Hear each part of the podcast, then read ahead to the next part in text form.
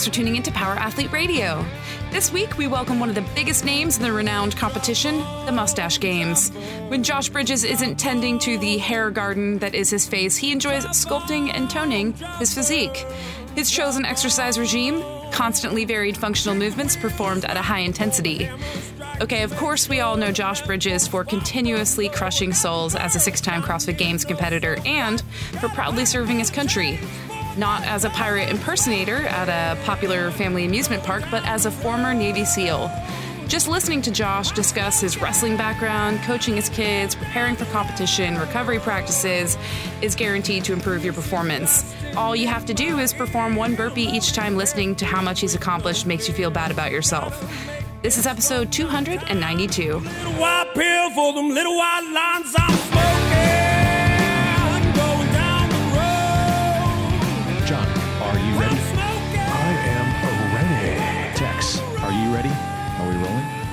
The first Podcast. episode of the premier podcast in strength and conditioning for Ing, 29? ing, oh yeah, ing, ing. ing. strength and conditioning Ing, ing, ing. for 2019. Well, that's right, people. This is episode number One million. million of Power Athlete Radio. 292. 292 with special guest John Welbourn. Ah, thank you for once again having me on the premier podcast in strength conditioning. Well, guess what, people? Suffering thuckatash. Another year and we're still idiots. Uh, listen, mom, dad, thanks for listening. Tex, his mom, dad, John's mom, dad, thanks for listening. All right, we're going to expand our audience today. We have a special guest besides John Welbourn, but we're not Welbourn A. Welbourn A, Josh Welbourn A. Yeah, it's, but it's the French side. we get into that, we got some very special announcements. Listen, people, we know it's a new year and a New new you. you. How did you fucking know that, Tex? Why? Because I had that in my blog post. New year, uh, new, New year, year, new, new me. me. New year, new you. And guess what? Power Athlete is here to help. Two new, hot, fresh products off the press. Number one. Our keto and leaning protocol have gotten a facelift. Hmm. So, if you are interested in getting some guidance from John Welbourn himself, you need to head over to Power Athlete hq.com slash nutrition. And right there you will see the landing page for our new protocols right? So what do we do? We've made it tailorable and pairable with myfitnesspal. Long story short we're not affiliated with them Yep. we all just use the app it's the most widely used nutrition tracking app Yeah, and it's uh, it's really easy because you know having to work in convert macros and worry about you know food you know this and you know quantities and uh, we were just doing them on spreadsheets and asking people to go and do the research, and we just found us defaulting to MyFitnessPal all the time all Yeah. the time, and it just was easier for us to kind of link them up and make sure that they looked really good. So we went back and uh, Luke worked his magic to kind of link them up. And then we also have been talking about this program internally for a long time I'm pretty excited. and we've put out a tester, and that is our Lean and Able training program. Last year, we put out uh, a little six week program for folks, and they loved it.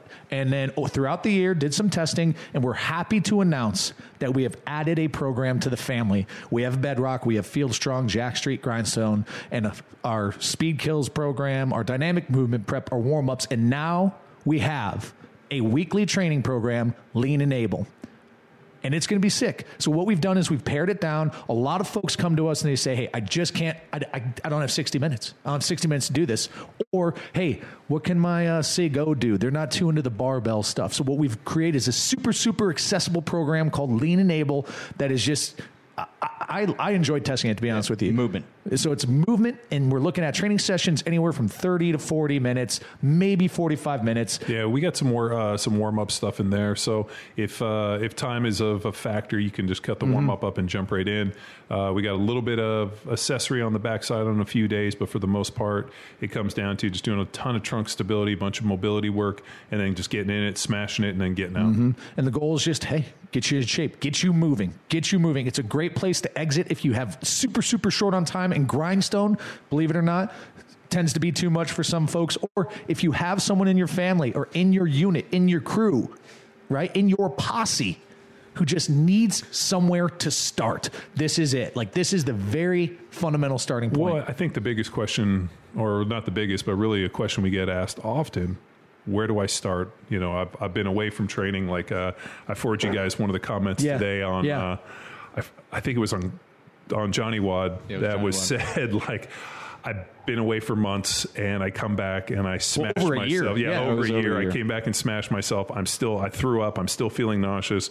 Like day one is the hardest. I know it's going to you know get easy. So I think uh, putting something like Lean and Able to help people return to fitness and training and just get back into the mindset and the mode, so that like once they get into it, they can you know either continue it or branch off into other programs. It's also an introduction. So this is a big sales pitch over Christmas break for my sister who wanted to get into marathon running post two kids, and I'm like, no, no, no.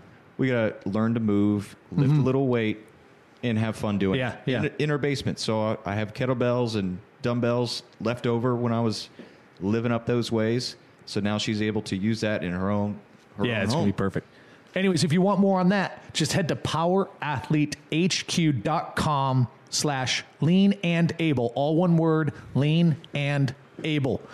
And, and and also we have coming up on our 10 year anniversary of CrossFit. Oh, yeah. So with the 10 year anniversary of CrossFit football coming up, the uh, we're finishing up the Marvel cycles, and we're going to get back into the CFFB. Uh, I went and cracked open the archives, and we're going to drop that on Johnny WOD. That's right. So uh, prepare to get your faces smashed Yes. at 1 million miles an hour as I break open the original, I think it was the original 100 or 200 workouts. Mm-hmm. So we're going to go through a bunch of cycles of the original CrossFit football stuff, and uh, we're going to see if we can melt some faces on Johnny WOD. Slightly modified. Uh, yeah, because uh, I'm not a fucking asshole like I used to be, where I'd be like, "Fuck you." Yeah, now I'd look, down. yeah, now I'd be like, "Oh, I hope you fucking die." Now I'm look at it and be like, "Hey, man, we're all friends. We're gonna hold some hands. It's gonna get ugly." And so uh, I know I'm. Uh, I was going back and looking and being like, "I can't believe we did any of this shit." like there was one workout like that. They just yeah, I like like looking at it. I'm I'm pretty excited. And then the funny part is how many people are like, "I just do anything to get those archives," Yeah, and I'm yeah. like, well, you got to subscribe to Johnny WOD and come out and see us. That's us. right. That's going to be cool. Yeah, I can't fucking wait. little nostalgia. So, ladies and gentlemen, speaking of fitness, we're pretty excited for our next guest. I think the coolest CrossFitter on the planet, I think he's pretty cool. I think he's I fucking love that mustache. dude. He looks like a like a pirate, Yeah. like a pirate slash uh, like English dude that hunts the pirates. like, you- like you know what I'm talking about? Like, No. uh, so they had like uh, what, what is it? The A conquist- uh, are you saying a conquistador? No, like the West Indy Trading Company was uh, like the ones who went out and hunted the pirates, and so Oh. they would brand the pirates with like uh, you know the insignia. I did not know that. Yeah, so there was a whole deal. So he just looks like whenever I like see any of the pictures of like the the dudes that hunted the pirates, they all kind of look like him. Well, dudes, chicks, listeners, we're going to talk with Josh Bridges on some EMS stuff, some training stuff, and what's in the future for this guy who's been around and just fucking whooping ass in the f- sport of fitness space. So let's do it. Three, two, one, go. Oh, good one, John. Yeah. Uh, Josh, hey man, th- thanks for coming on, dude. Uh, in case anyone who's listening, which is highly unlikely, well, Well, that anybody's listening? yeah, exactly. Give some background to the listeners who may not know who Josh Bridges is. Uh, yeah. Um, I'm a as of right now, like most people know me for being a CrossFit Games athlete, um, six-time Games athlete, um, four-time top ten finisher. Took second was my highest place. Uh, former Navy SEAL, former collegiate uh, collegiate wrestler, um, NAI, nothing special. Uh, dad to two awesome sons, eight and six. Uh, proud owner of a you know 85 K30. Thanks to Mr. Welbourn over there. Yeah. we, we can get into the square body talk, but uh, Yes, no, yeah, yes. we'll yeah we'll come back to that. You mean I'll be a listener and I'll just sit here and gain knowledge? dude I don't know it, anything. it was uh just to tell everybody uh josh hits me up on social media and is like hey man uh, i'm looking at this truck uh can you know give, give me your opinion and uh so he forwards me this truck and like it was a mid 70s uh, gasser in California, which is very hard to register. And I'm like, yo, man, like it's either got to be pre 75 or a pre 97 diesel. For those of you guys that know trucks in California smog laws, if you're outside of those realms, it's like next to impossible to get them smog, and then you can't get them registered. It's a pain in the ass. So uh, Right. I steered him away from that, and then got him turned on to a pretty cool truck, which was a bitchin', what was it, a 87 diesel uh, you know, just really probably. I mean, actually, I sent him with one of my buddies, Garrett, who Born for Adventure, Oh, who yeah, is yeah. the uh, you know the square body hunter extraordinaire, and he went up there and Garrett texted me. He's like, "This is the nicest truck I've ever seen." And Garrett's Garrett's used to just pee, picking up crusty pieces of shit, and he's like, I mean, like that's just his deal. And he's like, "This thing is the nicest truck we've ever seen." So I was stoked that he got a, a solid truck and we could turn him onto it and helped him Yeah. avoid the pitfalls, which is unfortunate because people fall into that and they don't know that there's all these weird laws in California that unfortunately or fortunately if you know somebody that's been down these roads then like they can help you navigate it. But like man if you didn't if you didn't reach out you would have made a bad decision that you wouldn't have oh, realized until it was too late you know? Oh, I was I was right there. I was I was check in hand, cash in hand, ready to ready to buy that thing, and then John's like, "That thing's a pig with lipstick on it. You know, like, don't want it." And I was think I told "All them right, if you all buy that, I'm gonna fucking kick your ass. I was Yeah. like, uh, don't buy that fucking thing. And it, I mean, and it, it was a it was beautiful looking truck, but California is really weird with all these smog laws. And if he doesn't pass smog or doesn't fit within these like um, uh, years of uh, what do you call it, like uh, exception, um, like dude, I remember when we got Luke's uh, 98 12 valve uh, diesel truck. Uh, even though it was all old technology, um, because it was a 98, it was supposed to have an OBD port, OBD2 port. But the problem is it's a mechanical diesel. So when you plug it in, it says nothing. So when we took it to get it smogged, the guy's like, it's not saying anything. I'm like, well, it's a mechanical diesel. And like, it was one of these weird laws. And we had to like, go to the DMV and go through all this process and they did it and then like it was just really laborious and so it just helps to know the laws and so man he got a really really killer truck for roughly I think about 40% on the dollar from what you were going to pay for that thing. Yeah, yeah, for sure. It was it was nice. It was awesome, and it's getting wrapped right now as we speak. And Nice, satin you- black. Oh, uh, Matt Black, nice. Nice. Yeah, yeah. So I'm pretty stoked. Did Yeah, uh, what what are you going to do with all the uh, where the guy did the rhino lining bed liner on it? You going to leave So that? I already got that. No, that already got removed. Um, I had I basically brought it to the wrap place, and the guy's like, "I can get that stuff taken off, no problem." Because I went out there with a uh, you know just a paint chisel and uh, or paint scraper, and I got like the front end off in about two hours, and I was like, "Hey man, this isn't going to be as hard as I thought it was going to be." And so, okay, yeah, he's like, "No big deal. We'll get that taken care of, and then we'll wrap the whole thing." Because at first we were just gonna uh, butt the wrap up to that rhino liner and it actually didn't look that bad. But I was like, man, I just want to get that shit off there. I don't Yeah. want it on there. I don't like it. So uh, we got that taken care of. like was there any rust underneath there or was there any No, yeah, no, no. He said it was all pretty clean underneath the uh, the, the rhino liner and everything like that. So he wasn't really trying to hide anything. Well, that's that's good. I mean, it's a California truck. Normally, when people do that stuff, it's usually to like hide like a little bit of imperfection. So I was when I saw it, I was like, ah, but it's a California truck. Its whole life, you, for the most part, like there's no salt or chemicals or shit. Like because you know the weather in California is perfect all year round. So it's uh, that's why it's always nice to get those trucks. But so you're going all matte black, and then uh, I know you ordered the ORD lift, uh, a little two inches, and get some 35s on there. It's going to look great. Yeah, I know. Yeah, the, the wheels are already coming. They're in the mail with the with the tires. So yeah, I'm I'm stoked. I'm actually out of town until like the seventh or something like that. So when I get home, it should all be done. Oh, I'm cool, pretty pumped. nice, dude. I can't wait to see it, dude. That's a kick-ass truck. So awesome. Yeah. Well, we got another guy in the square body crew. You know, Chris drives uh, a 90, Uh, 86. 86, sorry. Yeah, K30. M, M1028. He he has a Chuck V. oh, wait. Uh, oh, wait. Yeah, M, no, you have an M10, uh, M1020, uh, no, M1008.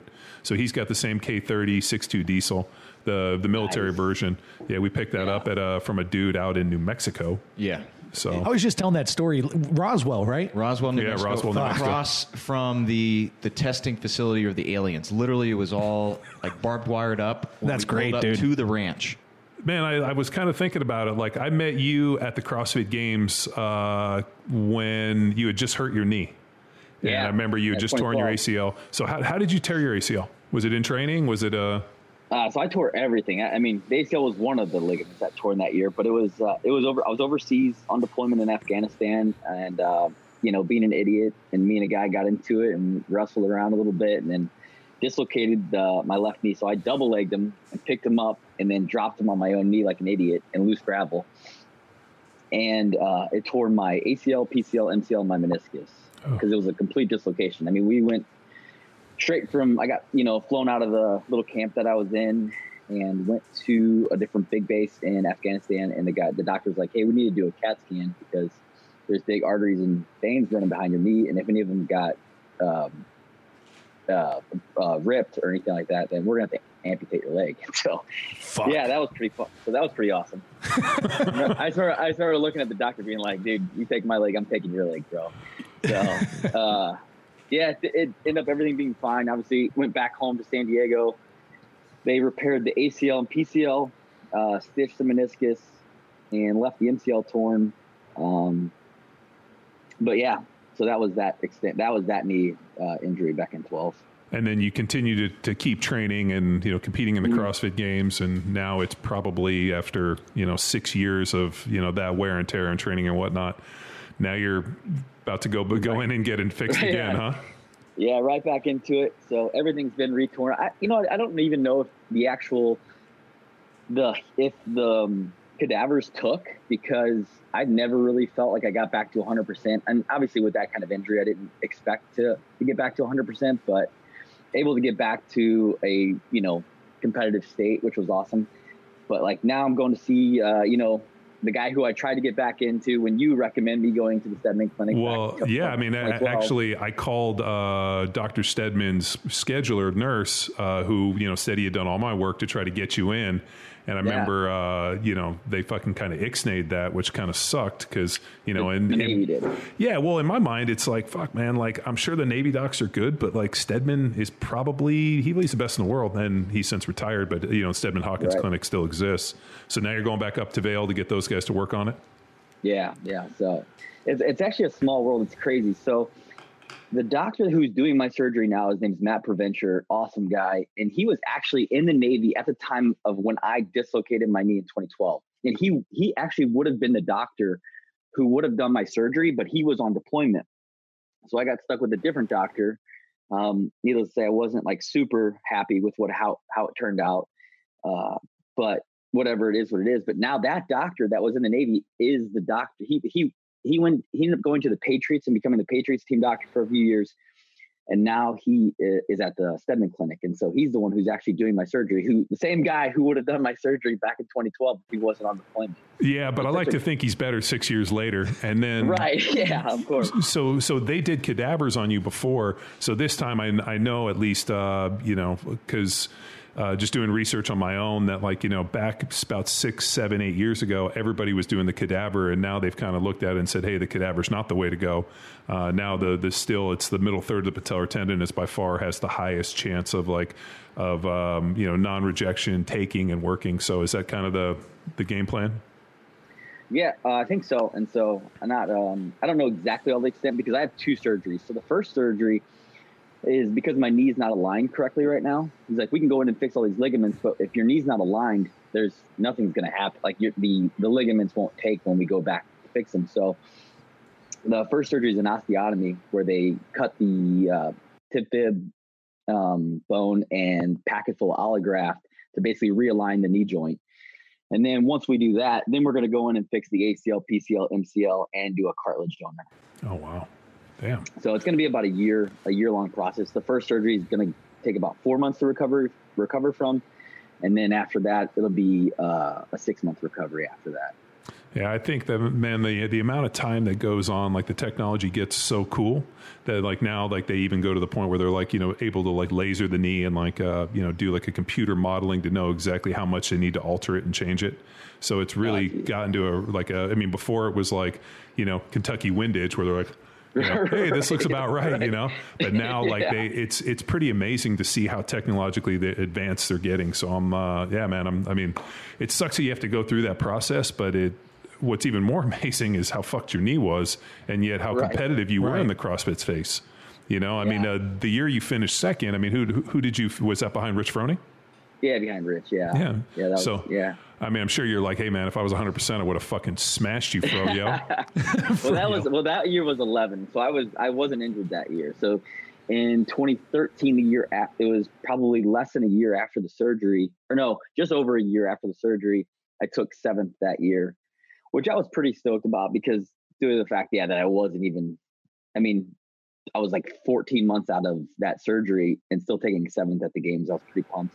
And then the following year i took fourth uh, and that was you know that was the year I probably felt the best out of that surgery. And then after that, it kind of slowly ca- started. I felt like that was when after that, I started to feel like uh, it regressing at that point. My knee. Yeah, but I mean, if you look at the the training volume and you know Dave Castro's baton death march of of programming, right. I mean, dude, like I, I like I remember watching that and thinking to myself, man, like, uh, dude, I, I remember you telling me about your knee and like looking at it and being like, fuck, it just has to be hot. You know, like I, I remember after I would play when my knee was messed up, I remember I would like get done and I could like feel the temperature on my leg. And I remember the trainer would always come over with like the um, like like the temperature gun, like they measure like an engine block, and he would always Yeah. hit me with this like thermometer, and it'd be like ah this, and then all of a sudden like my knee would be you know four or five degrees hotter, and it just would they pack it with ice to try to just get the temperature down. And I remember sitting out there watching it and being like, God, his knee just feel must be so Fucking hot. glowing. Yeah. Always, it was. It always was hot. I, that's actually the one thing I've always noticed about my knee since that surgery. Is like, wow, you can just I can just touch my knee if my hands are cold, you know, and warm them up a little bit. So, but yeah, it's it's crazy, and like through the years, learning different techniques on how to like alleviate that swelling, alleviate that pain has been, you know, it's been huge in every aspect, not just the for my knee, but for like recovering everywhere else as well. So Well, and, and I know you're a power dot guy. Um, you know, Yeah, that's for you know for for me where uh, where I discovered discovered EMS, and I'm sure people on the podcast have heard this before, was actually through Charlie Francis and the EMS. So when I ruptured my patellar tendon, like nothing fucking worked. And uh, the EMS protocols that I, I got in the unit that I have, like it was crazy. I went to where I couldn't do anything, and then within a few weeks, like the EMS, it was almost like it just woke up the motor units and got it to fire. And uh, you know, I know when you know we were working with the um, another company, and they say didn't involve their technology, and I know you're involved with them too. And then when Eric Right. presented the Power Dot, I remember you know, shit, you were one of the same guys that were like, man, this technology's so jiggy and so cool, and Oh, it's just helping people understand that it's not just a recovery device, even though you can, but that's like not the the main usage or what I get excited about. John, can we go into the performance aspect of the Power Dot in EMS versus the recovery? Because I'm sure Josh is going to have to change things up now as he enters recovery mode. Yeah. Does it change the protocols on the EMS? Yeah, I mean, so uh, originally with um, there was a lot of kind of I guess you could say like a user understanding when you started looking at like hertz. So there's different you know frequencies of I guess you could say the impulses and how it all kind of aligns, and those impulses and the the hertz really the uh, uh, I guess you could say the power frequency or really just the um, I mean it's really the hertz uh, like a zero to four and then be able to go out to like a 20 to 30 40 to 50 and then out to like a you know 110 120 obviously where you kind of dial those uh, those frequencies in elicits a certain response. So like being able to do like a you know a lower kind of deal with like muscle pump or like pumping it where you can pump fluid through and kind of work to like speed recovery opposed from what i always liked it and how i ended up using it which was more in terms of performance deal where i realized that if i could hit certain frequencies i could stimulate and recruit motor units to fire just basically indiscriminately so if you think about if he goes into the gym and josh is going to get underneath the barbell and train and he's going to squat let's say one rms how many motor units is he effectively fatiguing uh, in a given session who knows right? It might not be balanced right to left because if he has one injury that's you know neurological inhibition central nervous system is blocking things he might have pain. All of a sudden the fact that his joint angle is different so now the joint angle on one side is favoring one as the knee comes in he's hitting his his uh, adductor and not his glute his big toe. I mean all the things that he has to do uh, there's no balance between it so what's cool about throwing on the ems devices is now the motor units when you know when you juice that thing up it fires all the motor units and it trains them in a certain way to get them recruited and brings them up. And for me, my motor units, because of the uh, uh, severing of the nerve, just didn't know how to fire. And like when I got them max and got them pumped up and really just hitting, it just was like it awoken something.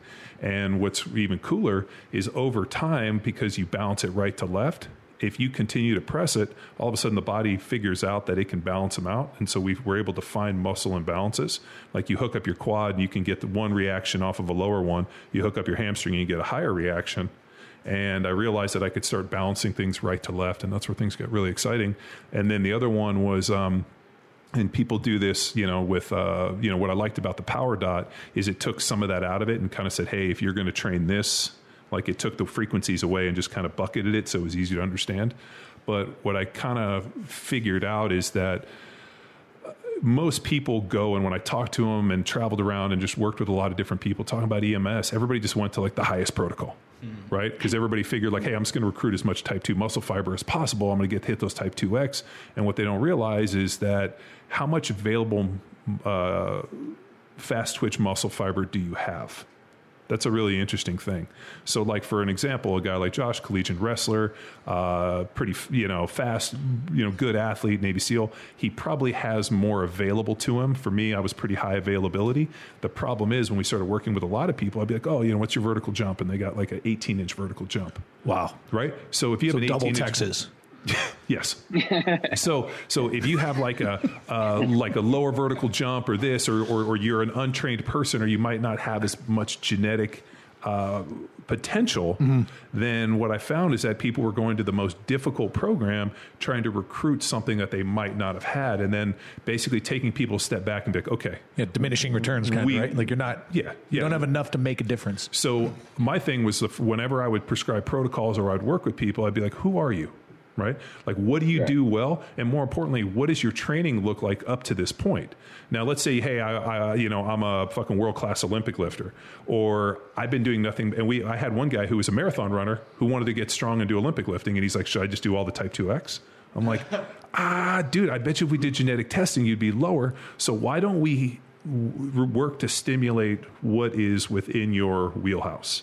And I think where I started writing the programs and where I kind of took it in a different way was understanding who the athlete was and then helping them design programs that allowed them to maximize themselves opposed from just like, just do this. And that was kind of Charlie's deal is like, who are you? If you are a world class 800 meter runner, your pro your protocol is going to be a little different than the guy who's a world class 100 meter runner, who's going to be the difference in the football player in this. So, um, I think it's by far the most underutilized piece of technology I've seen is really the EMS devices, and I just think because people fuck it up.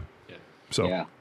I mean, the way you just talked about it, so much. I mean, so far over my head that to where I'm like, yeah, I, I was the guy who would just like slap it on and cr- crank it up as high as you could. That's what else would you do? I mean, that's just. Uh, I think that comes from the wrestling mentality or the SEAL mentality as well, where it's like you got to go hard, got to go as hard as you can. Well, well, but Yeah. but you naturally found the single greatest factor for success with the EMS device, and I just remember when I got coached up on how to use it back in the day. The comment was, "You have to ramp it up to the point where you almost can't take it."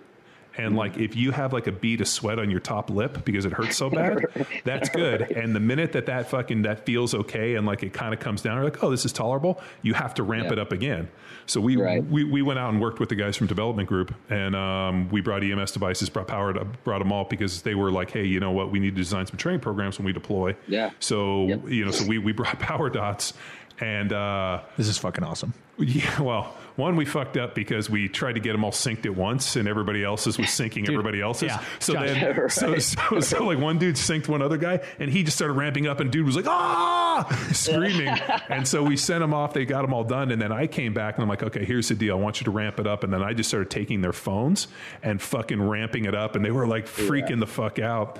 But I, I was like, dude, if um you have to push the intensity and push your threshold to the point of like no return that and uh, you know and it's just like being able for people to understand that and then have them really push that. So i mean you just out of personality type and you know genetic who you are you probably just hit it right on. Like oh i'm just going to go to the hardest one and try to fucking hurt myself and it just so happened but for some people that don't have either you know the seal mentality and don't really have Training the, background the training and- background and who you are, that same approach wouldn't benefit them in the same way. So then people are like, "Oh, this thing didn't work," and I'm like, "It's not that it didn't work. It's just you didn't hit hit the you know the I guess you could say the Appropriate Yeah. dose or uh, application, Yeah. right? Yeah. Didn't dive Yeah. deep enough into the bag. yeah. I And then mean, uh, for the. Yeah. Go on. Go ahead. Sorry. No, no, no, no. I was I was I was just gonna say the imbalances too was huge. Like seeing just how much I had to always unlink the the channels due to the with the power dot. I mean, I think the power dot by far, like you said, is, is so much better than anyone out there. But I had to unlink them always because my left leg, I'd have to crank it up so much higher than my right leg, to where my right leg would get hit faster and like lower and with a lower uh, frequency. But my left leg, because of the knee injuries and everything, and I think the probably some nerve issues or whatever too, like I'd have to just crank that thing up for it to fire at all. It was, it, but it's, but then again, all of a sudden it would start to. When I started using that and implementing it with my squatting and after squatting and everything like that, that was when my legs felt the strongest they'd ever felt. Yeah, I mean we By by we far. we used it for for imbalance, and so the the idea is that like, hey, if like ten, like uh, my, my whole deal came down to I want you to balance the contraction right to left. So like if I'm doing my quads, I want the balance on the quad, and then all of a sudden one dude's able to get like a, up to a fifty, and you know he's getting this crazy you know muscle contraction. So what the the EMS device does is it actually creates a voluntary contraction, so concentric contraction. So if like this is a 50 and then all of a sudden he has a leg injury and he's got it pumped up at like 300 and the and the contractions are balanced, like that's that's a problem because where do we know injury comes from? Not from necessarily one uh, muscle being weaker. It always comes from one being that much stronger than Yeah. the other Yeah, because muscle then it, injuries. Yeah, because then it takes more load. So so he's more apt to get an injury not in his injured leg, but Yeah. in his healthy leg, and then of course he starts losing what he's able to leaning on. So like that balance piece, but then being smart enough and saying, all right, now that uh, and he just hit on it. Like once you're able to progress and you balance them, being able to put them into a program where now you're doing what I call you know dynamic eccentric work, where you're doing squatting, you're jumping, you're doing plyometrics, and so what you're doing is you're effectively the EMS device is causing a concentric contraction, and then he's dynamically stretching it or doing the eccentric. Does that make sense? And, and like that's where we mm-hmm. started doing plyometrics and squats and all the shit. And when I added that into my program, that's where all of a sudden where my knee was like, I mean, the EMS just helped me get back. And when I started doing all the work with it, all of a sudden shit like exploded, and I was like, oh man, this was a huge deal. So Yeah. Yeah, it- game changer. great tool for providing feedback for imbalance. And as Josh, you're a wrestler, you've been to the games multiple times. You need that feedback to tell you there is a weakness or a limitation because you're mentally strong enough to just go. So it's a great Yeah. tool for feedback. dude um you know uh, um, you know there's only two people on this you know call right now that have actually competed in the crossfit games one would be me God, here we Luke go. and I have No been to the deal. games. We've been to the games multiple times. I've Not competed. We've just watched Josh fucking smoke people, yeah which is my favorite and then watched all the babes out there just like, wow, we're really out of shape. These chicks are fucking gnarly, like, Dude. that- Let's go get another beer. yeah, I just remember like the overwhelming, um, uh, like the like the universal theme of the CrossFit Games was like suns out, thighs out, just every girl in booty shorts and just being like huge thighs. It was it, man. It was good. I'm I'm, I'm into it. But like uh, as you approach it, like I always wonder, like um, in your training mentality, uh, like to to realize like I mean obviously you know you know I've known Dave Castro a long time so have you and you know obviously he was a team you know former teams guy like knowing that mentality and knowing the CrossFit deal how did you approach that training like that to me is always the like you don't know what's coming but you know it's going to be fucking awful and you know it's going to be long it's going to be short so like I, I know there's a skill development in this but like what was the thing that you leaned upon when you were like hey man if I can do this or this is what the training looks like I should be fucking ready to crush it Yeah, it's hard. It's it's such a hard thing, exactly, because we don't know exactly what we're training for. We have an, an, a general idea, and then we always know that there's going to be some sort of new implementation that he's going to throw at us. Um, and I always tried to think about because the running theme was every year was like something that we did in training or we did in the teams somewhere along the line as some sort of test of some sort. And so I always tried to keep like I'd always rack my brain every year to be like, okay, what's he going to add this year? Like you know, like um, you know, the sledging stuff with like, okay, I, I was a breacher. Awesome. That's easy. Like I know how to do sledge uh, work, sledge work. And then they had uh, this like five foot wall that they implemented it in the, I want to say it was a 13 games where we did burpees over it. It was a super short workout, but it was actually something that at dev group, at development group, they used where it was like a 60 second who can basically get up, like basically you do a burpee on each side of the wall and, and how many times you can get up and over that wall in 60 seconds. And that was a test. And so I, me- I kind of remember we had, we had one actually on the West coast. And so I remember I used to do a lot of stuff with that. Um, but yeah, just trying to figure out things that we did and how we could test it. Obviously, you know, when the swimming got involved and then sand runs and, um, and then trail running, um, that was recent, more recently, I guess, at the 17 games where he took us up back up to the ranch and we did that trail run that everyone did at the beginning of in the 2009 games. Um, but yeah, it was just, you know, it was one of those things where you had to rack your brain and think about what he could, what he couldn't do, but not focus on that. I, I tried to steer actually towards like more like organic grassroots types CrossFit or type of CrossFit.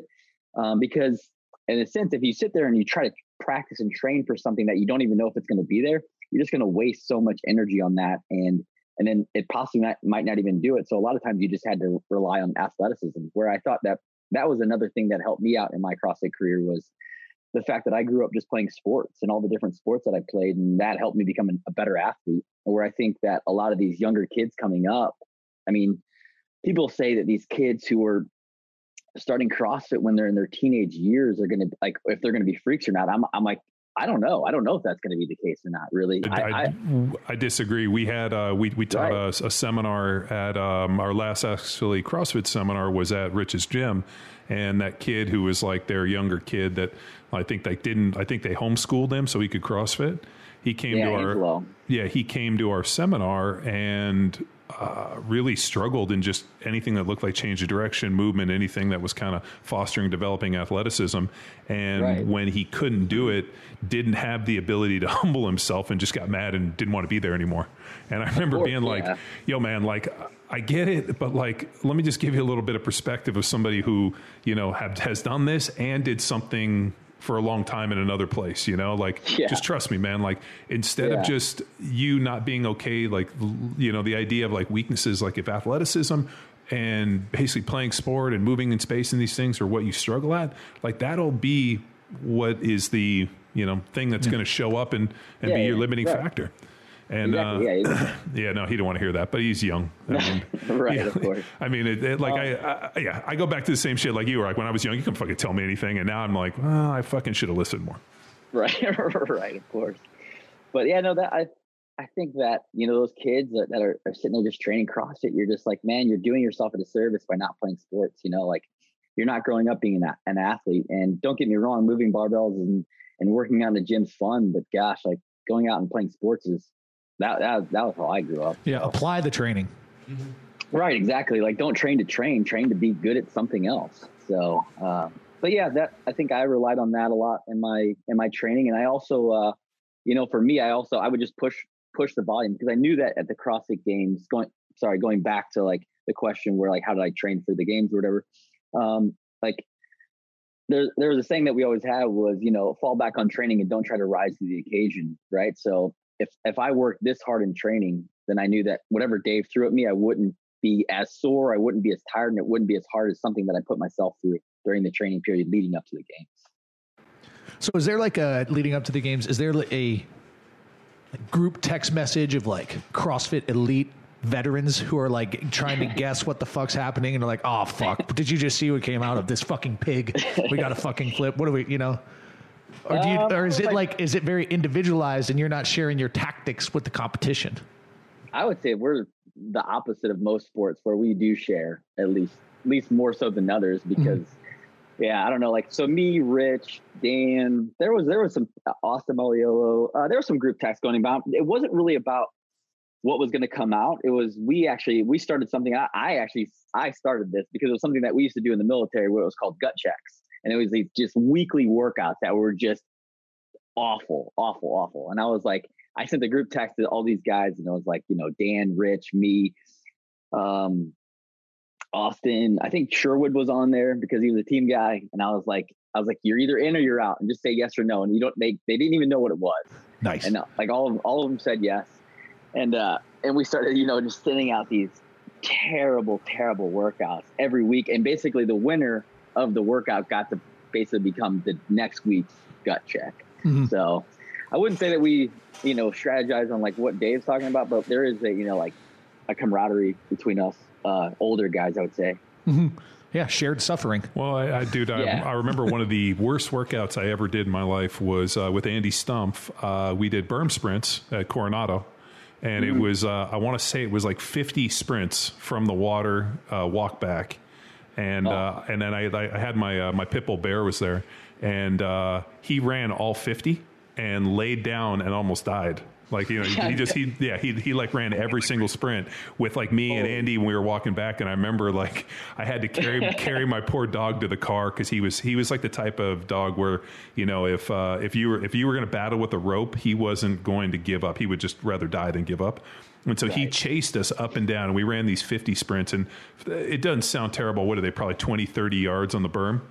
Yeah, you know, like up, most, yeah. right. So, so it's like a sand berm that they have in Coronado, and it's something that the BUD/S instructors and the seals will do, where they just basically run up and down. And so we would do these berm sprints, and uh, I think it was like Andy's like, let's do fifty, and I'm like. Oh, fucking 50 20s. Like, how hard could this be? Man. So we're Yeah, out there. I mean, we were, it was probably like a legit, like 45 minutes of just running up and down. And my poor dog, I remember I'm like carrying my dog to the car and I'm like, you fucking asshole. You almost killed my fucking dog. Right. You know, it was, uh, And then the dog's over there. He's probably drinking the salt water. Oh, know, dude, he was like laying there with his tongue, and I remember his tongue was laying in the sand, and he didn't care. That's how tired he was. And uh, I remember I'd like put him in the back seat, and he slept for like the whole drive home. And uh, he was a fucking badass dog. But uh, yeah, no, no, but like the the interesting thing, and I, I mean, there's the culture you come from is, uh, and I don't need to tell you about this, but like the culture of like whatever you're going to do, I'm going to find a way to one up it.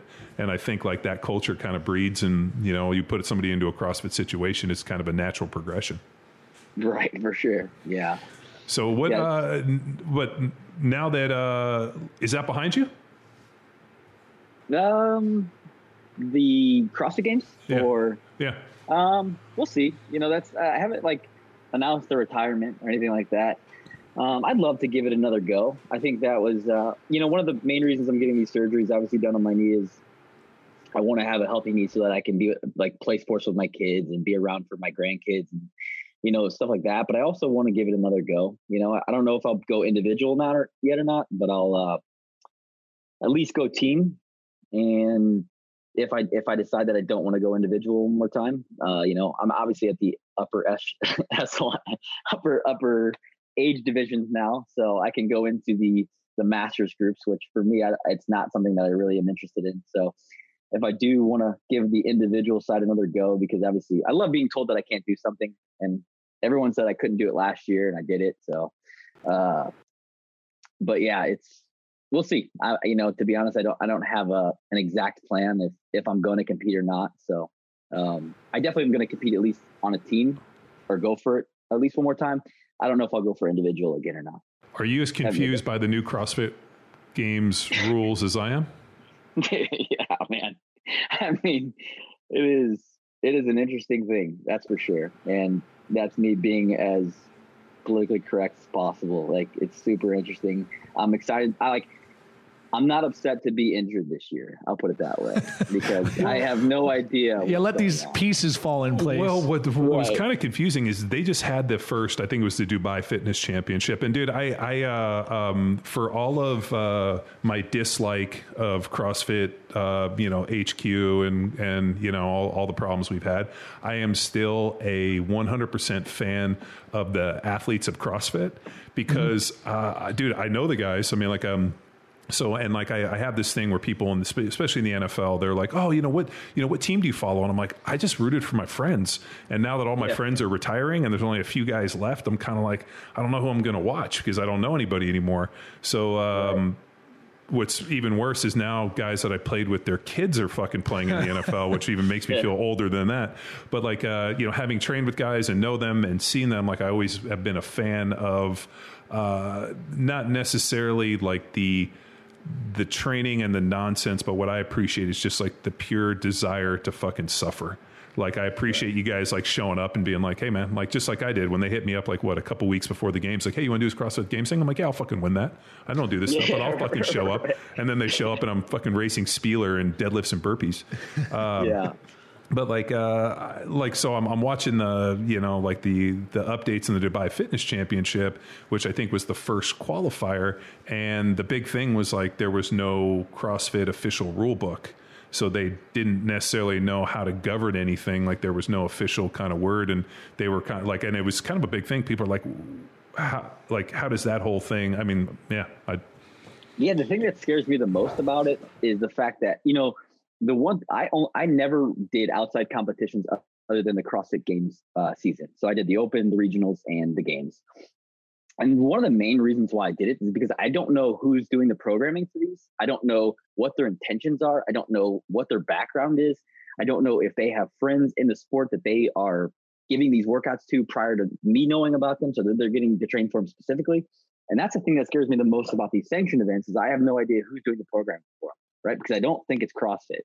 Uh, so I don't know, you know, like who's gonna like how is it gonna be uh like you know be fair, and and then yeah, also exactly. like I don't know if it's gonna be exactly like it's gonna be if you show like like let's say you go to the, the to the my thing was I was hoping that somebody would do this, and I was hoping somebody would pay Matt Fraser to just go and win them win them all, right and just be the number one finisher in them all, and just be like, yeah, I Yeah. won every one.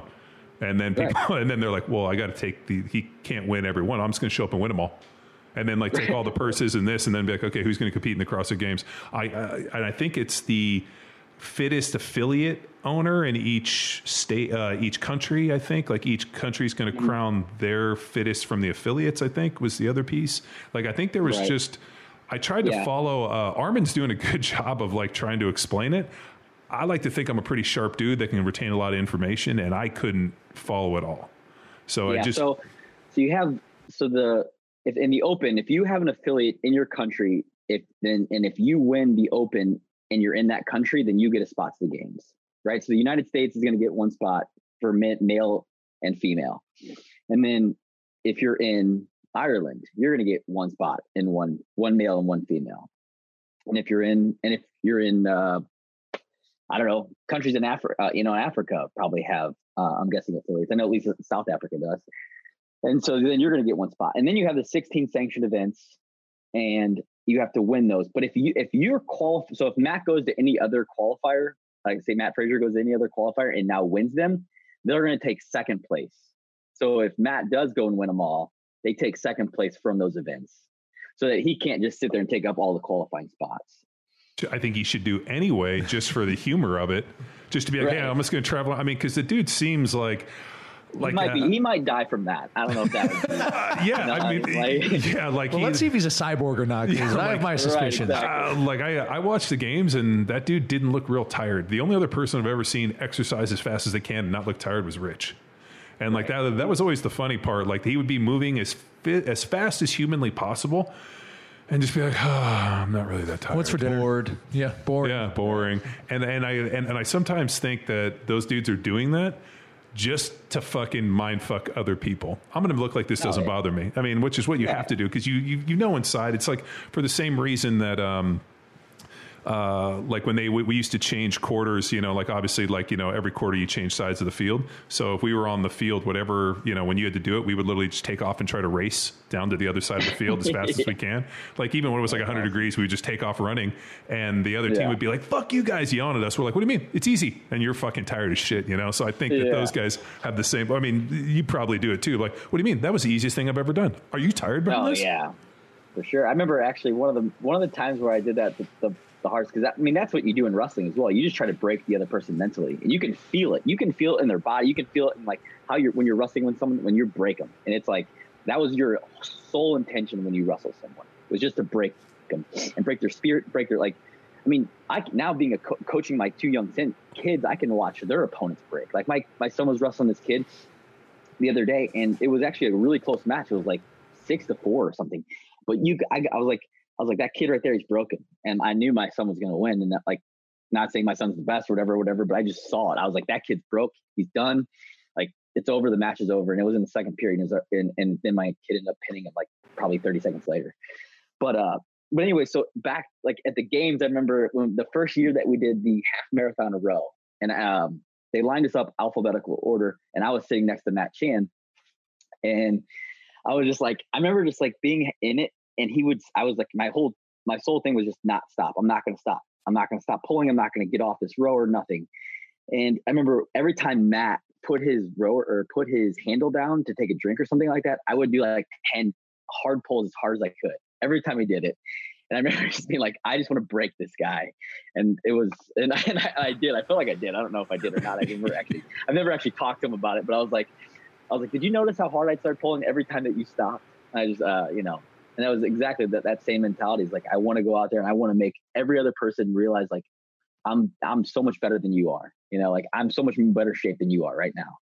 So yeah, I, I it's a- guess with a- an individual sport like that or, or swimming, like in football, you can impose your will physically, but it's such a mental game if you're an individual Right. athlete. Well, I mean, I mean, we did the same thing in football. That's why I always came out real hard. Like uh, the first, I remember the first quarter, the first couple series, I would try to hurt the dude early because I knew if I could hurt him and he gave up, then at least I would be okay. The problem was when motherfuckers didn't go up and you went suicide pace. and I'm sure you've been in this, being like, I'm going suicide pace, and then the dude next to you is matching it, and you're like, Oh God, what are you doing? Stop this! And in your mind, you're like, I can't break.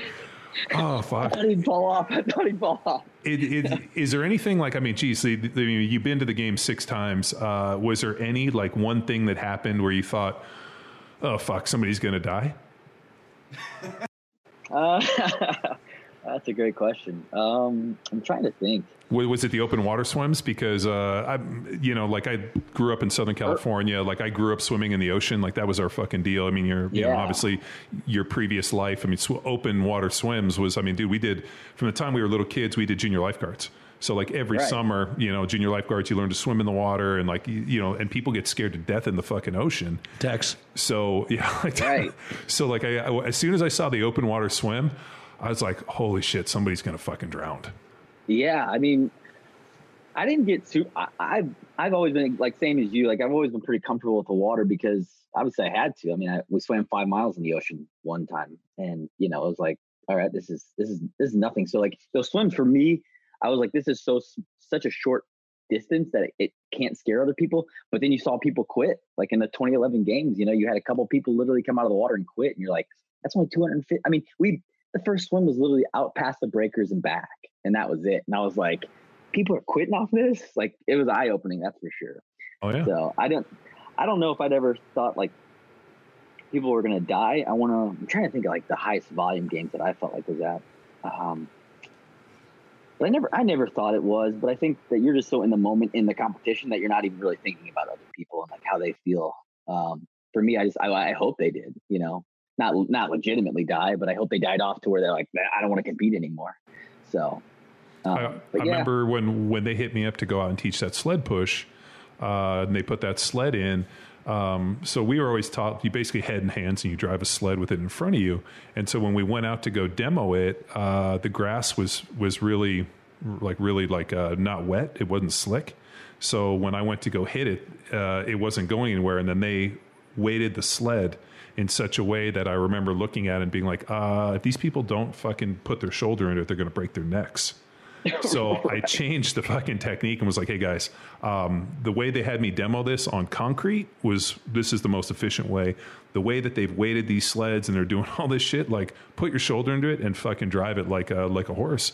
And so the hilarious part is everybody came out and then they had shown the video before and people were like, "They're not even doing what Welbourn fucking said." You know, and like people lost their minds. I'm like, "Yo, man, we made a game time decision to change it because people were going to get their fucking necks broken." So like you know, and it just was, you know, typical like, hey, this is going to do one thing, and then on game day they showed up and did something completely different, and then you got to adjust the, uh, uh, like a, adjust your technique. And I just remember the funniest thing was watching Dave Lipson carrying like seven fucking bags and like all of this stuff, like chasing after Camille, who was carrying nothing, and like he was like, I just remember being like, wow, ah, dude, this poor guy, uh, dude, she was just like yelling at him, like, I need my, you know, stuff, and he's like, oh, uh, uh, this, and I'm like, oh, but uh, no, dude, it, yeah, I, I just like with the heat and all that and what they were doing, man, it just seems like uh, you know, you know, it, it, I, I think it kind of ran its course. I'm sorry that uh, it got to it, it changed the way that it did because I think it was pretty amazing to watch. Right. I, I I thought that they had a fun like they had a really great thing going on. I think they had kind of dialed it in to where they found the right people to go to the games. Right. They had, they found the right athletes, and so now it's like I don't know if they're just trying to make it more inclusive. I know it's a I know it's a business. I get that. I, everything in life, everything in this world is a business, and so everything's there to make money. Um, it just sucks that they made they had this whole thing and they kind of figured it out. They figured out like I loved all the different aspects of the of the, the season, right? I loved the open. I thought it was really cool that how they, you know, you had one workout a week, you got to do it in your home gym, you got to videotape it, send it in, and like, you know, they took then you had to qualify from there. And then you went to regionals where everyone was there. Now it's a live situation. You're actually up against your competition. You have six workouts in a weekend, which is a lot for for a lot of people. You have judges, you know, you have fans, so it gets a little bit for some people like they don't handle that well, and then some people do. So then you got that, and then you got, and you also get to train for the workouts a couple weeks in advance. And so like, all right, specifically train. So it's a little different. And then you go to the games and it's like, all right, now you're competing against the best people. There's a lot of people there watching, and you're not going to find out the workouts until right before, almost right before you do them. And so I thought they had figured it out. Really, I thought they did a great job. Um, Putting it up to the world. I mean, like, I, Yeah. uh, like, like I have uh it- it's I wrestle with this idea of like um you know the fittest on the planet, right? So I always joke that like it's the fittest person on the planet doing Dave Castro's workout on that weekend. Uh, You know, to, to, but for the most part, open it up to the world. Hey, anybody in the world can do it, and I always thought that it was amazing that they open it up to the world uh, for everybody in the open. Everybody goes to the regionals, and then you end up with about the people you thought were going to be able to do the best. And Right. like, like, like there was very few times where like a dude was like an unknown or somebody comes out. And then if they did, like, if you look back, they were super consistent and everything else. They just had just found it recently. And uh, Right. like, like to me, I always thought that it was kind of neat. And the fact that they made that claim, I mean, I know people fucking bashed them. What about this? What about this? Well, hey, if we're fucking wrong, then show up and convince us our, we're wrong. Now, it's Right. not the best athlete on the planet. It's not the best test of athleticism. I mean, obviously, watching Jason No. Do the softball throw, fucking let me know that Right. happened. But right. you know, the change of direction was another one. But uh, like, I think for what they what what CrossFit was trying to do, I think it. It fucking kind of was cool, man. It hit the mark so much so that The Rock's doing it on the Titan games. I don't know if you guys Yeah. saw all the stuff on that, but like Yeah. he, I mean, it's the same type of shit, and I think there was a market for it. I just, I think, um, like you said, man, it's a business, and I think that you know CrossFit's looking to pivot the business a little bit towards the affiliates, and I know CrossFit Health is a big initiative, and I know there was like some concerns or whatnot, but I, who knows? I'm, I, I got to imagine that they've kind of created something to not continue it in such a way. Just seems, I don't know, but I mean, we're looking at it from the outside. Who knows how it works on the inside? Right. Yeah, we'll see. We'll see how we'll see exactly how it plays out this year, and then where it goes from here. So I'm I'm interested to see. I hope that I'm not in my gut feeling. I hope I'm not right that it's not going to do well. I hope that it does. I hope that it somehow takes shape and takes form, and they're able to to handle whatever they're thrown at them. Because I, you know, I feel like having 260 individual athletes on each side is going to be just crazy at the games, and it, I, I don't. it's gonna be really clusterfuck of humanity is what I like to call it. right, you know, and it's like I get they're going to have big cuts, and that makes sense. But it's like then are people going to be able to afford to come there to only participate in probably one event, and you know, or and are they going are they going to be willing to? So it's going to be interesting for sure. And I think that there's going to be a lot of athletes that probably deserve to be there that aren't going to be there, which is going to be you know crappy. And so we'll see if something else doesn't come in, like you know the rocks scenario, to take that place. You know, to like to be like, hey, there's a lot of great CrossFit athletes out there that aren't going to the games anymore. You know, how can we how can we provide something that gets these people there that deserve to be there? Well, I just think We'll too, like, like what is, um, uh, you know, and, and the, the thing which was so interesting with the CrossFit space is like, you know, like let's say you're an ex athlete, you're an ex wrestler, you're doing this, like, like what what's left for you to compete at? Uh, you know, like um, I, I don't want to do a triathlon. I mean, I know Luke was doing triathlons, and you're like, oh god, this is awful. And so you're like, I'm not going to run a marathon. I'm not going to do a triathlon. Uh, you know, like powerlifting at the you know now powerlifting has gotten way cooler because of all like the non-geared stuff. But i remember when like we went to go they look about competing in powerlifting. I'm like ah dude there's a lot of shit you got to put on. You got to put on knee wraps and suits and all the other stuff. And i just think it was like ugh, it looked really fucking like a lot of work so Right. uh, Olympic lifting, like um, you know, Olympic lifting wasn't necessarily big, and so when you look at like there was like this whole kind of late twenties, early thirties people that were strength athletes that wanted to do something fucking fun, and CrossFit literally just backfilled it, and like all of a sudden these people were like, "Fuck, here's something I can compete at, something I can train for, something I can live my Yeah. life for that doesn't involve sitting on a fucking bike and having my prostate go numb every day." And um, right, exactly. you know, so like, No, it- that, I mean that was exactly why I did it. You know, it was like I was done competing in wrestling, and um, I, and then my buddy showed me. I, I mean, I started doing CrossFit in 05, right? And before it was the games, and I was like, this is just a really cool way to train. It was like it just gave me uh, something to compete in, even if it was just with my buddies. You know, to where I was like, oh, I got to do this as many rounds as possible, as many reps as possible, or as fast as possible. This is awesome. And then it all of a sudden became a sport, and I was just like, this is this is amazing. And I think that's and then you have all so that exactly it filled that void for so many people who once they're done with their comp you know their competitive lifespan it just gives them one more thing to do other than like intramural sports Yeah, but then you also you got to the you know what we call the athlete's journey. Like now we're robbing people of their athlete's journey because they're like, oh, I'm just going to focus on this, and you're like, ah, this was just meant for a bunch of ex athletes or people that wanted to train a little bit later. Like this isn't the tool for athletic development. And the thing that I got on a lot of the kids with is like until they start giving scholarships at at Division One schools for CrossFit, yep um, I fucking dude, it's uh, it's a bad idea. Like, I mean, dude, you can go to college, you can, you know, like you said, you you know, you went to an NAIA school, you got to wrestle, like you you play football. I mean, if you can use your training growing up and like this this network of gyms and all this information to necessarily like gather a scholarship, and now all of a sudden I can go to school. Believe me, all this stuff will exist out there. Like you have such a small window to be able to go compete at that level.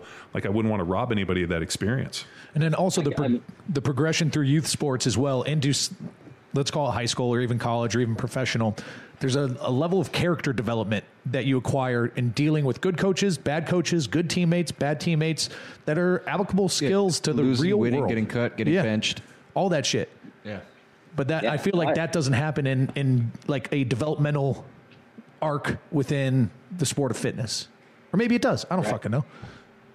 I, I mean, I couldn't agree with you more. I'm, I'm the exact same way. I get that question without a doubt. It's probably more it, besides nutrition and how do you recover. Like, would you do you make your kids do like? Are you going to let your kids do CrossFit? I'm like, of course I'm going to let my kids do CrossFit as a sport. No, not until they're done with their athletic career. Like, exactly. Like your athletic window to to go into a a sport like you know baseball, football, soccer, uh, whatever it is, you know. But the actual you know a sport where you can get a, a scholarship at a college too uh, is such a small window, and I, and, you know, that, that's the biggest thing for me. And I'm like, and I want my kids to grow up playing every different sport they want to play. I'll never, I'll never say no, you can't play that sport, except for maybe football now because of all the, the you know, the, and, and that's only at a young age, only, until they get into high school. And then, hey, if you want to play football, go ahead. Well, Uh, my thing has always been like uh, they should be strong enough to defend themselves. So, like I, I think when when I remember all the people that I saw that got really fucked up playing football was because they were not physically at a level where they could defend themselves in the arena. Like I'm, one of the worst concussions I ever saw came from a dude who was like shouldn't have fucking been there. And Right. uh, you know, and like, uh, so I think for sometimes with little kids, like they're they haven't had the the the strength training, like the building of like my, my buddy Rick always calls it like building your meat suit, which I think is fucking hilarious. But he he would always say it. He's like, man, like you know, like you trained your life, like put on armor to be able to do this. Like little kids don't have armor. And so, yeah, I'm, I'm with you on it. But I also love the fact that you got your kids wrestling. I'll tell you this, man. Of, of all the dudes I knew in high school, the one dudes that I wouldn't didn't want to fuck with were the wrestlers. yeah that's uh, and for me it was just like me and my boys we just that was what we did. We fought you know like from the moment from the moment they could crawl and walk like they would they would be punching me in the face jumping on me. I could i couldn't sit down in the house. I still can't really. I can a little bit more now but it's because they were just on top of me wrestling. And that and finally i was like my oldest son turned five. I was like hey man there's a sport called wrestling that daddy did. And if you want to do it like we'll go find a we'll go find a club and we'll get you going. And he was like yeah let's do it. And so They have little kid wrestling clubs. Oh, yeah, yeah, all across. Yeah, I mean, you could start wrestling at five, Wow. and so that that my youngest started wrestling. He was in the room at three. He just couldn't actually go and like go to tournaments and stuff like that. And I don't push him to where like I'm like, oh, you know, I, I know at five year old five years old you're not winning world championships. So it's like if you want to go to the tournaments, we'll go to the tournaments. If you don't, you don't. Not a big deal. But we're gonna go into the room and practice and because every every kid that was like the one thing that I started wrestling in eighth grade. It was like if you wanted to be, you know, go on to another level, like you have to start wrestling. You have to get the mat time in. And like every kid that was like a division one wrestler that went on to do anything, you know, they started wrestling when they were like five, six, seven years old. You know, and mm-hmm. so for me, I was like, hey, if this is something that you want to do down the road, like I'm gonna try to give you the best advantage that I can, right? Because that was that was the only thing I felt like I was missing other than that. So Wow. But No, yeah. I, no, it's great. I, um, dude, the, the fact that they get into it. I mean, I, I remember, dude, like of, uh, when I was in high school, I, dude, I was never nervous about ever fucking with any of the football players. And I played football. I just, I remember like even like the lighter, like smaller wrestlers, like the hundred, like 32 pound dudes would seriously whoop fucking Me ass. I, I remember there was a Yep. there was a big like uh, fight at like a party. There was so like there was like a big brawl. Like I just remember we were at this high school party, and a bunch of the football players totally fucking like either pussed out or kind of like didn't want to get into it. And these wrestling dudes, like little dudes, were in there slaying these fucking big guys. I remember thinking like. Those fucking wrestler dudes are pretty fucking tough. And then I remember we went in there and uh, uh, they had like a like a, a room that with mats and they put a bunch of uh, heaters, like space heaters, in there, and they would train and they would jump rope. So we would always go in and jump rope with those guys because they had these big, thick, fucking heavy ropes. And uh, I just remember thinking like these fucking dudes are in here all day. This shit sucks, and they fucking loved it. And those dudes wanted Oh, to battle and fight, and they were good fighters. So I always remember thinking like for um, for my kids, like I got little girls, but I got a little boy. I'm like, I'd get him into wrestling. He would fucking love it. He's he's, Oh, he's going to be three in March. and I, and I think it builds a lot of like a lot of qualities to where like teams I, I love team sports i think team sports give so many great characteristics and great qualities to kids and help them develop so many skills that they need but when you go out on a wrestling mat it's you and that's it it's just you and like you can't fall back on anybody else if you're having a bad day in wrestling you're going to get your ass kicked and that's just that's just the truth. And wrestling is not a fun sport to suck at. So you have to learn really quick.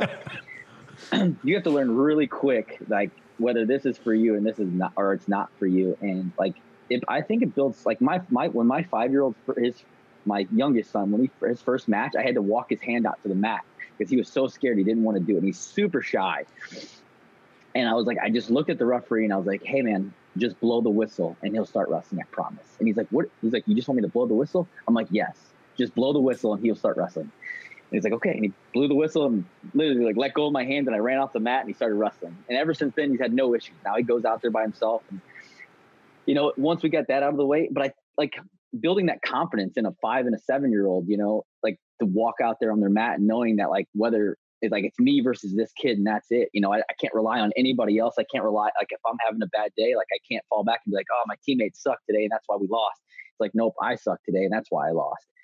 So it's been really cool and my and my like just watching them grow and become athletes and like build those characteristics it's it's a really it's been amazing like like i can't uh i, th- I think it's just a great sport i think every little kid should should try wrestling at least once Yeah, no, I did. I love it. I mean, especially that uh, that combat stuff. I mean, we did you know martial arts and that, and I remember uh, I wasn't necessarily a huge fan. I mean, I did some uh, Brazilian jiu jitsu, but it just seemed lazy to me.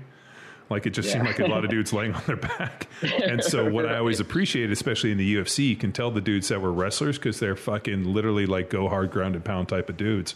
And they like, you know, they take the fight on early. Whereas the BJJ stuff looks like, I mean, just a bunch of high Brazilians who just want to lay back and fucking get you like a boa constrictor, which is equally as fucking dangerous. But like, I just always sure. appreciated that kind of high motor and the guys that developed that, especially at a young age. I think, I mean, Luke, dude, you're nodding your head. You probably played with a lot of dudes that were wrestlers and Well, I'm thinking of my. bu- I, would, I was just at a bachelor party earlier this year, and there was a little wrestler kid who's national, like national collegiate wrestler, named Mark. I'm like, I'm not fucking afraid of you, man. And that kid fucking whooped my ass in wrestling. I mean, he was he was a, a, I'm hundred pounds heavier than him. I went in pretty good shape too, and he fucking murdered me, man. And I'm just like, yeah, he is a crazy motherfucker, and I he won. Like I gave him his trophy for the weekend, but and then also going back to like just formative development in terms of like I'm trying to think of a, a buddy who was a wrestler who wasn't a just a hard worker.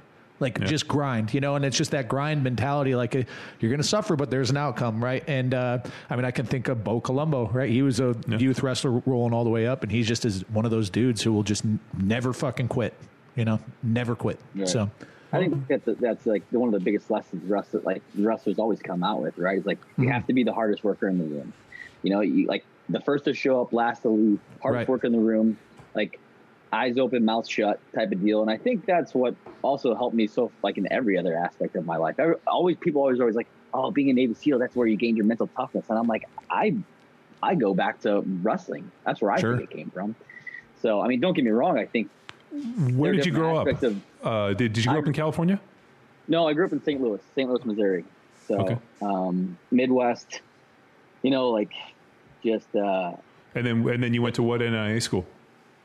Uh, Lindenwood University. Where's so that it's, in, it's actually it's in my hometown. It's in St. Charles, Missouri. Okay. So where I was like where I went to high school. It was literally like two exits away from my house. Good. I know exactly where St. Um, Charles is. I lived in Yeah. uh, lived in Kansas City, so Yeah. Oh, you did? Okay. Oh, yeah, Yeah, yeah, yeah. And uh, I remember uh, Turley. You, you know, uh, he played in St. Louis, and so Right. yeah, I know. Yeah, know exactly where that is. yeah, yeah. So, yeah, good old St. Charles, Missouri, St. Chuck. Um, And then, yeah, uh, a, and then you, you wrestled there and went to college. Then how did you like? Then you joined the Navy? Like, so then I got out. I got out. Um, I, I only wrestled for a year. I, I hated my coach in college, and like I had this like I was going through this awesome phase of where I you know had a sense of entitlement, and you know thought I you know hated my coach, and he just he, he owed me something in my life, and um, got a chip on my shoulder, and left wrestling, left college, went into the business world for a little bit, doing the most awful jobs in the world. Um, which are, were looking back, it was a blessing in disguise because it really showed me that how much I, I hated that part of the part of life and I, I wanted to do something with like you know more physically demanding um, but i was like a tele i was a telemarketer for a year and a half and then i went and be i was a loan officer for three years like doing mortgages refinances and, and purchases and then a guy in the mortgage industry was like hey i'm to go be a navy seal it's something i've wanted to do since i was a little kid and i was like what i've never heard of that what's what is that you know growing up in st louis missouri you know what army rangers are and marines are that was it and so um, yeah, started doing my research on it. And he's the same guy. The same guy that told me about the Navy SEALs is the same guy who introduced me to CrossFit. He's like, he's like, yeah, I'm gonna go be a Navy SEAL, and this is how some of these guys train. He's like, they use CrossFit, and he's like, you want to check it out?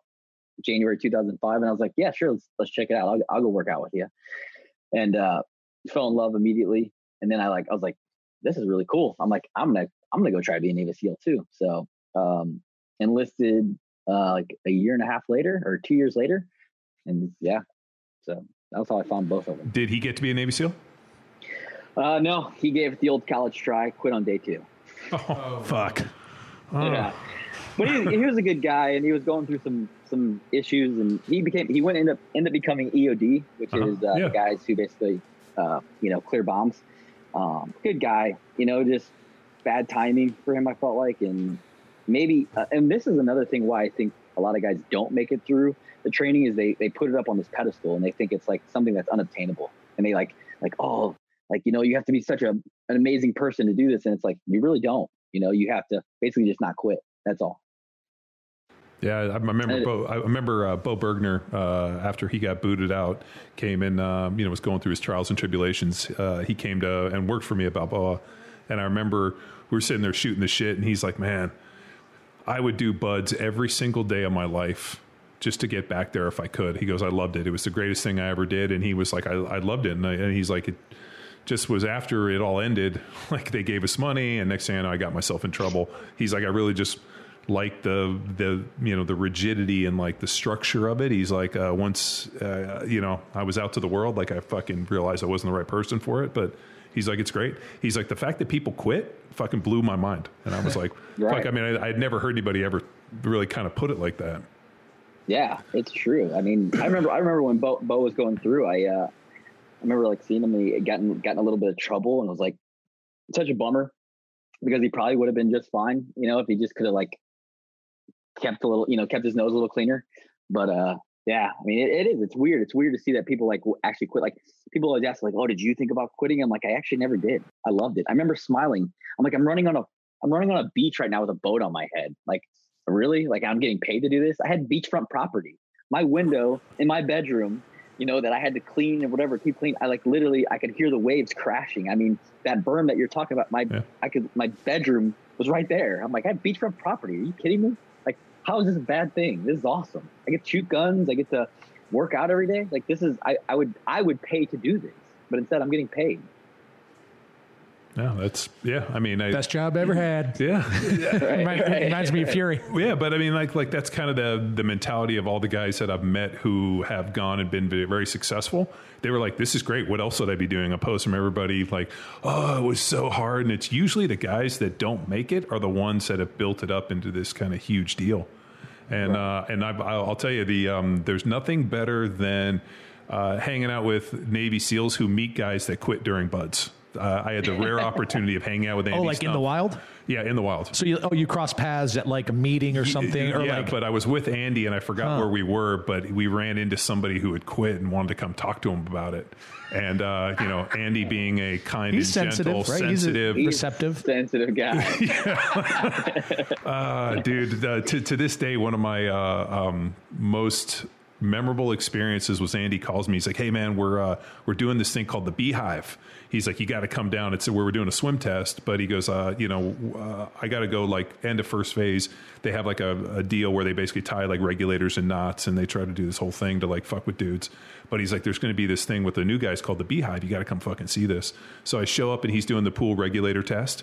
And I remember he comes up, he's like, I'm going to tie this dude's regulator in probably a hundred fucking knots and he's going to die. Watch this shit. So he goes down. He literally Might have been ti- me. Yeah, it was probably you. Ties fucking knots. Like, and, and so what the guy, so you have to do is they take the mask off and then you have to go through an order of operations and get your shit undone. And, you know, and like it's this whole fucking deal. So this is pool comp, not uh, the beehive's different. Oh, but no, no. So, so this was the pool comp, and then after they brought the young guys in, to, or the new guys to do the beehive, and so I remember Andy's like, "It's going to happen," and so we were hanging out. They got done with the pool test, and then like the fucking young guys, so they basically put them in their full like you know dress, and they or they're in their camis. They throw them in the fucking pool, and all the instructors go around them. And so the guys are all treading water, and the instructors just start kind of pushing them all together, like into this fucking like beehive. And all of a sudden, like one dude gets tired and goes down, and fucking starts pulling one dude who pulls one dude, and all of a sudden people fucking start screaming. And dude, I'm up there and I'm like, oh my God, they're gonna die. And Andy's like, I fucking hope they all die. And uh, the smart guys just slowly took a breath and like sunk to the bottom and then That's came exactly- back up and like kind of yeah. depth charged. But like they, they didn't do that. And uh, like 30% of the class quit within two minutes to the point where they stopped it. And like all these dudes are quit. It was, uh, it's fucking savage. I was like, I was so scared for these dudes. And Andy's like, why do you feel bad for these fucking assholes? I'm like, because I'm a fucking human being, you fuck. You know?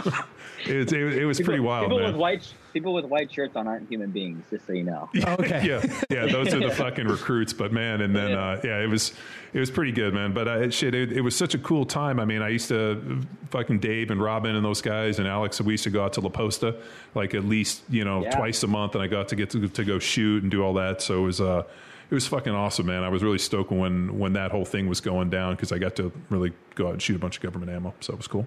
Yeah, right. That always helps. yeah, that's a good time right there. Yeah, the beehive was crazy. I mean, that was that that I remember exactly. I mean, that was like you basically. I would just grab a breath and go down and, and like pull down. We only had a couple kids quit in ours, but yeah, it was just like people just start freaking out, and that's exactly the whole test. What they're doing is like basically all BUD/S is is how, how can you handle? How does this person handle stress? Can they can they get past it? Can they keep calm and stay calm? Because that's all they're trying to test is can you can you stay calm in, in chaos right? Because obviously when you go to war that's what's going to happen. So yeah that beehive was just that was nuts but the pool comp was way worse. And andy i had andy was my instructor for that. I'd have been there that day then. and he, he was my third he was my so you get four attempts at pool comp. And if you don't pass on your fourth attempt you get rolled back into the class prior.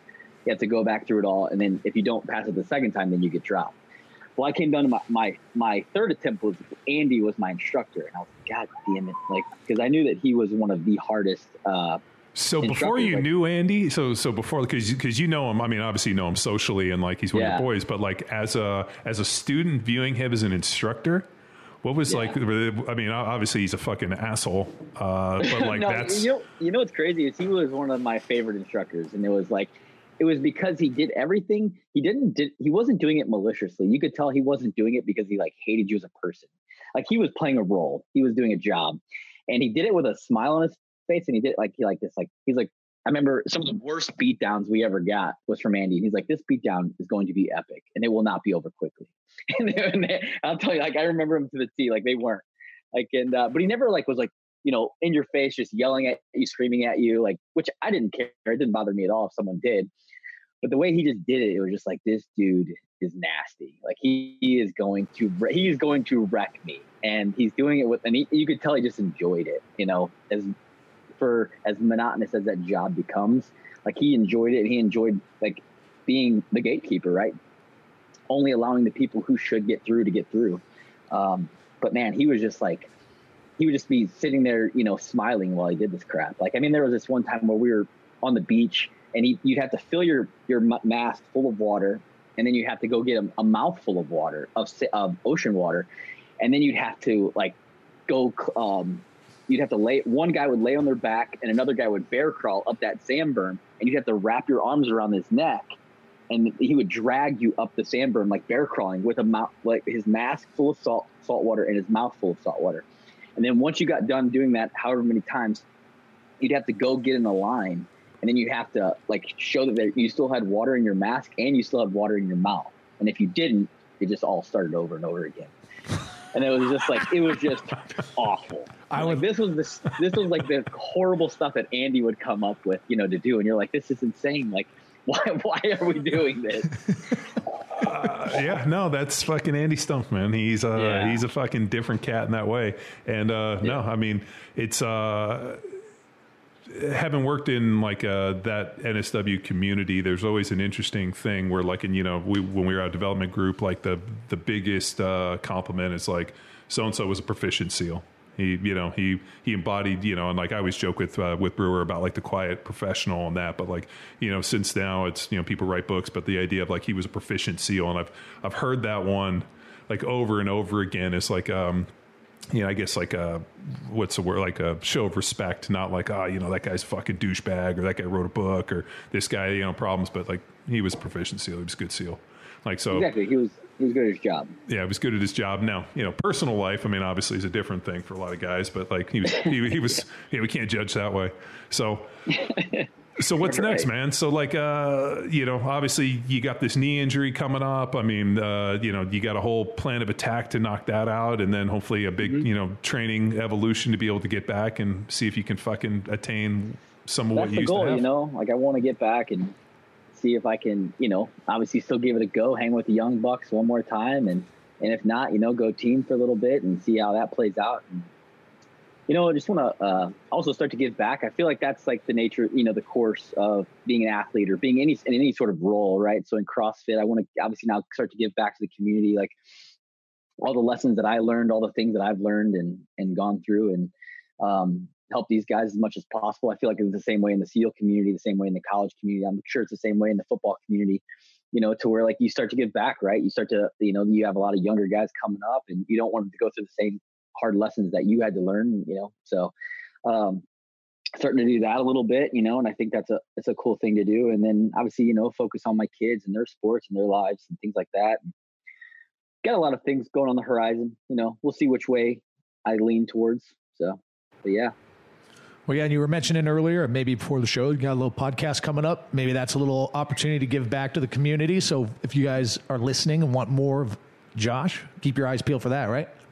Yeah, yeah, we're doing the doing the podcast. Started a YouTube channel, um, doing uh, other stuff. Uh, I'm trying to think of other stuff, but yeah, yeah, doing some like men- mental stuff. I, I think that's huge for for the veterans, especially, is like mental the mental side of things, right? I mean, we have so many veterans, you know, coming home and committing suicide and just Right. struggling just to like get back into life, and so like any way that I can help these guys or men and women that you know have served our country to to help with that side of things, man, I'm like I'm just so stoked on doing that because I think it's it's such a an overlooked thing for a lot of people and you know these guys come back men and women come back from you know being overseas and they're just they're just struggling and so I really want to help help those people out in any way that I can possibly and so that's just a huge thing for me right now. Well, nice, man. Cool. Josh, thanks a bunch for jumping on, man. It was great chat.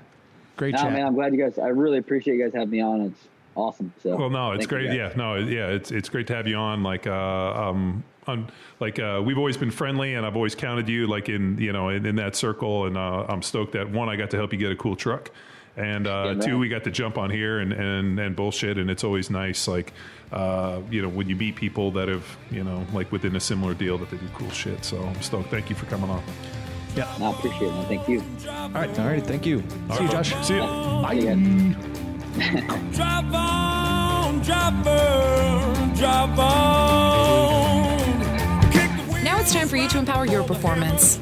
Hey there, Chubs. Feeling a little extra jiggle from eating and drinking like your plane was going down over the holidays? Perhaps a little nutrition revamp is just what the cardiologist ordered. Check out powerathletehq.com backslash nutrition for leaning protocols that will have you looking like a tasty snack. New year, new you, same Power Athlete Radio. Until next time, bye!